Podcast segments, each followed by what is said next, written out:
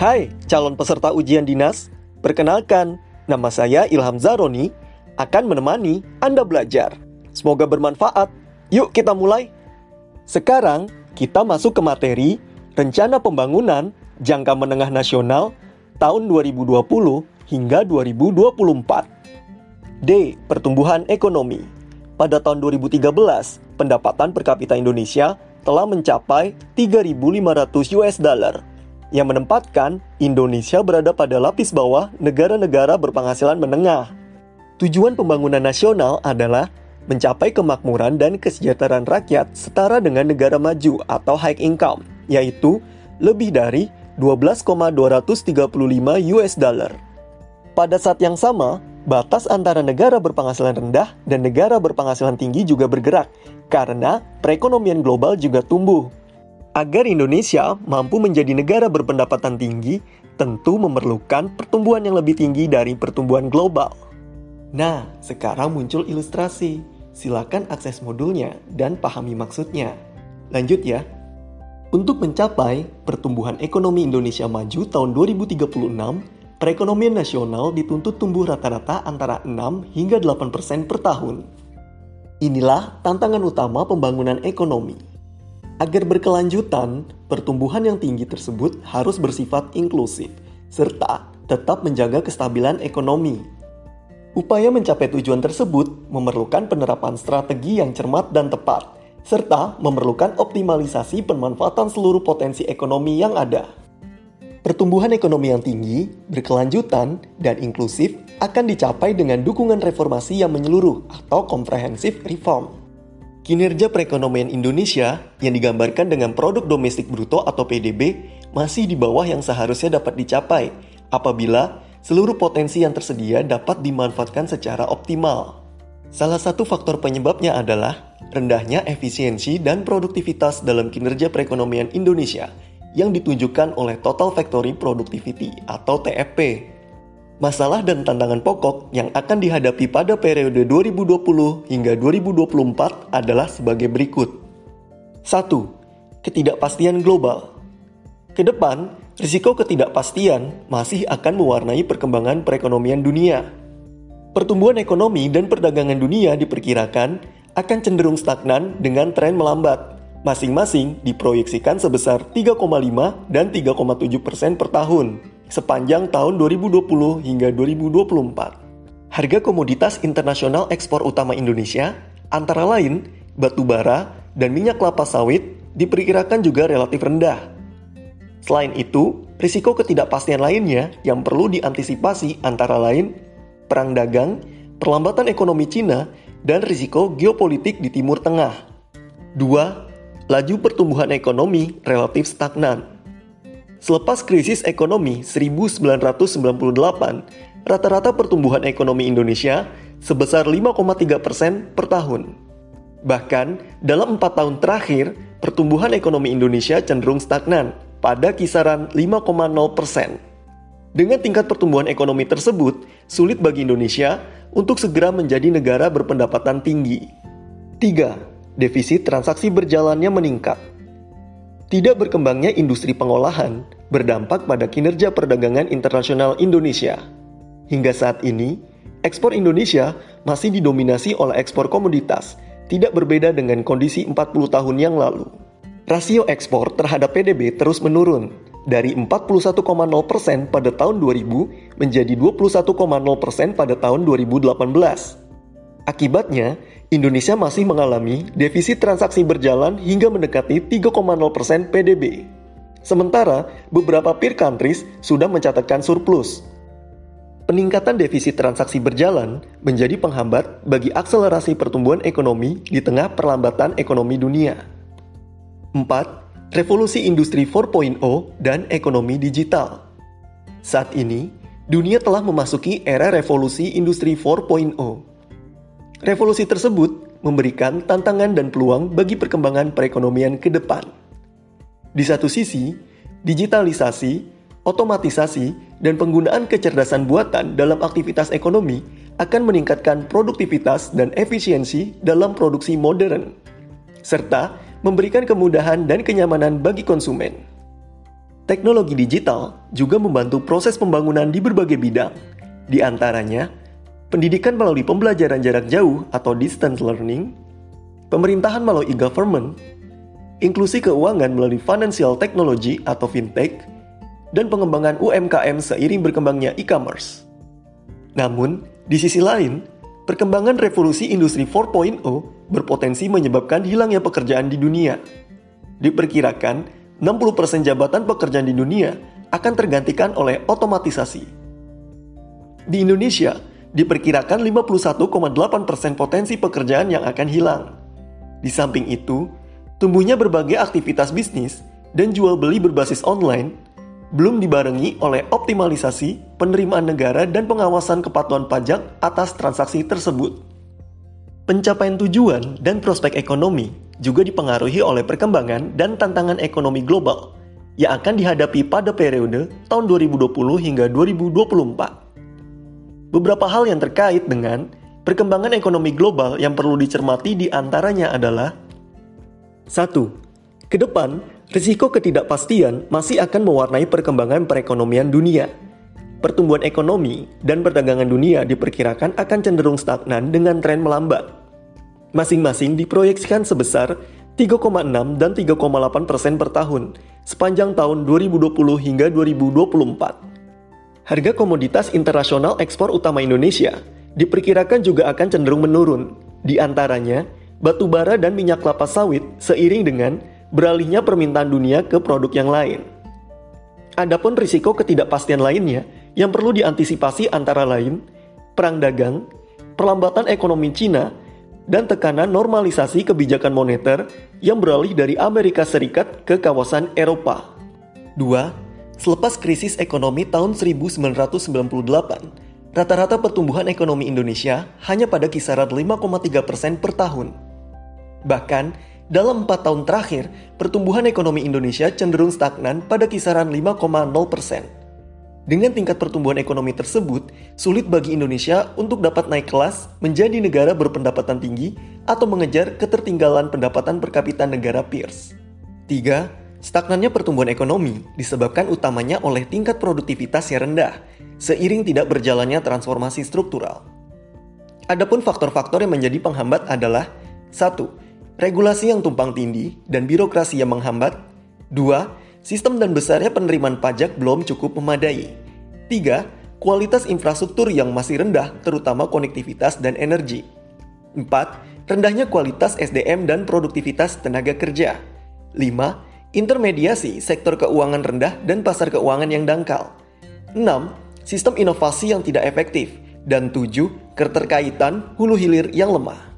4 tidak berkembangnya industri pengolahan berdampak pada kinerja perdagangan internasional Indonesia. Hingga saat ini, ekspor Indonesia masih didominasi oleh ekspor komoditas dengan jasa transportasi asing, tidak berbeda dengan periode 40 tahun yang lalu. Rasio ekspor terhadap PDB terus menurun dari 41,0% pada tahun 2000 menjadi 21% pada tahun 2018. Akibatnya, Indonesia masih mengalami defisit transaksi berjalan hingga mencapai 3% PDB.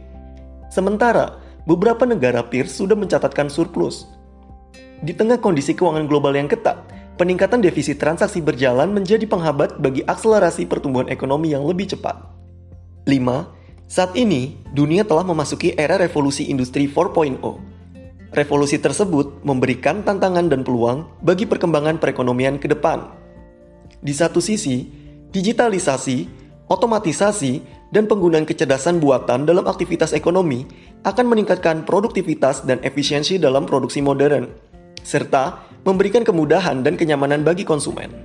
Digital teknologi juga membantu proses pembangunan di berbagai bidang, di antaranya pendidikan melalui distance learning, pemerintahan melalui e-government, inklusi keuangan melalui fintech, dan pengembangan UMKM seiring berkembangnya e-commerce.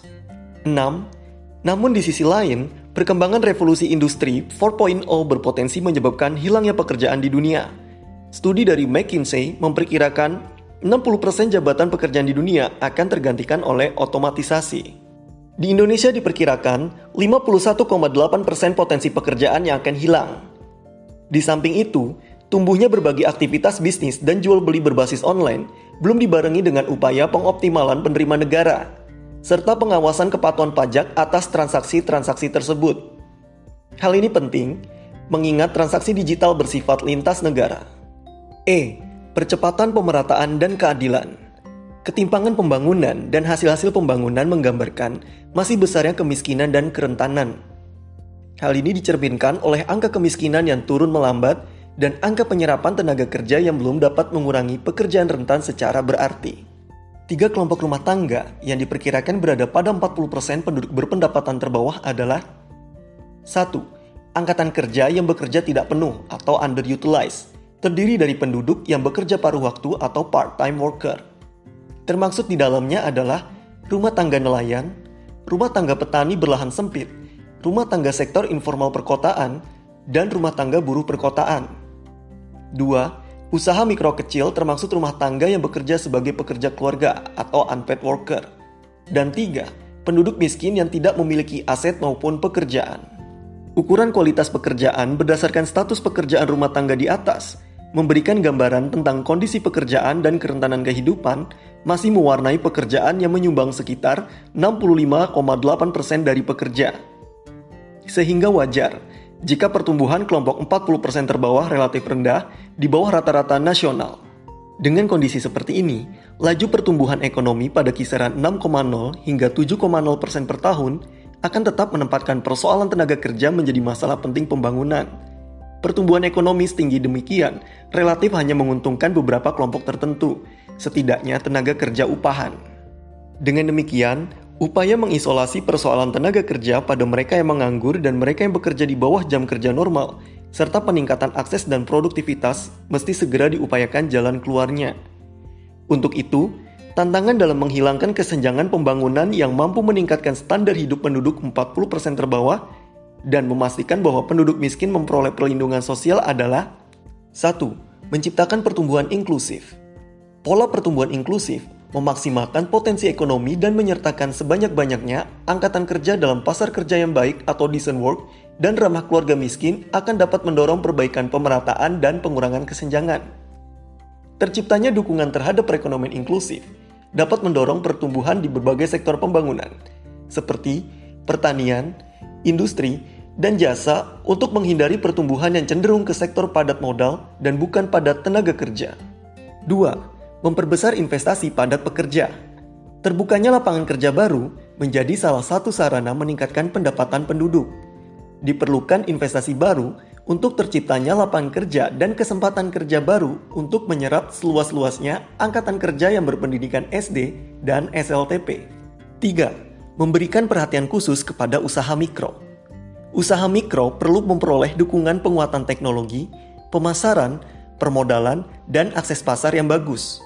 Dukungan semacam ini perlu diberikan mengingat sebagian besar usaha mikro tidak memiliki lokasi permanen dan tidak berbadan hukum. Sehingga rentan terhadap berbagai hambatan yang dapat menghalangi potensinya untuk tumbuh kembang. 4. Menjamin perlindungan sosial bagi pekerja informal. Perluasan kesempatan kerja dan usaha yang baik perlu diciptakan untuk penduduk kurang mampu dan pekerja rentan, termaksud penyandang disabilitas dan lanjut usia potensial. Kelompok penduduk ini umumnya memiliki kesempatan terbatas dalam sektor formal dan tidak memiliki sumber-sumber alternatif untuk menghidupi ekonomi keluarga. Peluang kerja yang dapat diakses kelompok penduduk ini kurang dapat memenuhi standar hidup yang layak dan tidak berkesinambungan. Keterpaduan berbagai asistensi sosial untuk mendukung penduduk kurang mampu agar dapat mengelola berbagai risiko pembukaan kesempatan, dan lingkungan yang inklusif agar masyarakat kurang mampu memiliki penghidupan yang layak dan jaminan sosial yang memadai. 5. Meningkatkan dan memperluas pelayanan dasar bagi masyarakat kurang mampu. Perluasan pemenuhan hak dan kebutuhan dasar perlu menjadi perhatian untuk peningkatan kualitas hidup, terutama bagi masyarakat kurang mampu. Pemenuhan hak dasar ini meliputi hak untuk mendapatkan identitas atau legalitas, pelayanan kesehatan, kecukupan gizi, akses terhadap pendidikan, rumah tinggal yang layak, penerangan yang cukup, fasilitas sanitasi, dan akses terhadap air minum. Tantangan dalam hal pemenuhan hak dan kebutuhan dasar ini menyangkut ketersediaan layanan dasar atau supply side, penjangkauan oleh masyarakat miskin atau demand side, serta kelembagaan dan efisiensi sektor publik. 6. Memperluas ekonomi perdesaan dan mengembangkan sektor pertanian. Isu lain yang masih tertinggal dan memerlukan perhatian adalah upaya meningkatkan produktivitas pertanian petani miskin, usaha perikanan tangkap maupun budidaya, dan usaha skala mikro lainnya yang menunjang rantai produksi usaha kecil yang menjadi potensi di wilayah. Perhatian juga perlu ditujukan pada peningkatan akses terhadap lahan dan akses produktif yang sering kali membatasi peningkatan produksi dan skala usaha masyarakat kurang mampu ketersediaan sarana dan prasarana perekonomian di daerah pedesaan, akses pada kredit jasa keuangan, dan sumber pemodalan lainnya bagi pelaku ekonomi di pedesaan, serta pemanfaatan riset dan teknologi pertanian, diseminasi, dan penyediaan informasi teknologi pertanian juga menjadi faktor penting dalam mendorong ekonomi pedesaan. Dan tujuh, menjaga stabilitas harga dan menekan laju inflasi. Kelompok masyarakat kurang mampu rentan terhadap goncangan ekonomi dibandingkan kelompok masyarakat berpendapatan tinggi. Untuk itu, inflasi perlu dipertahankan untuk tetap rendah dan stabil untuk menjaga daya beli masyarakat berpenghasilan rendah yang rentan terhadap goncangan kenaikan harga. Selain itu, perlu untuk memonitor perkembangan harga bahan makanan dan menjaga ketersediaan bahan pokok melalui operasi pasar. Perlunya membangun instrumen untuk menekan harga, terutama bahan makanan serta melakukan verifikasi harga di pasar. Nah, demikian sesi belajar dengan saya, Ilham Zaroni. Jangan lupa kasih penilaian ya di akhir sesi mata pelajaran ini. Selanjutnya akan diteruskan oleh teman saya. Semoga sukses!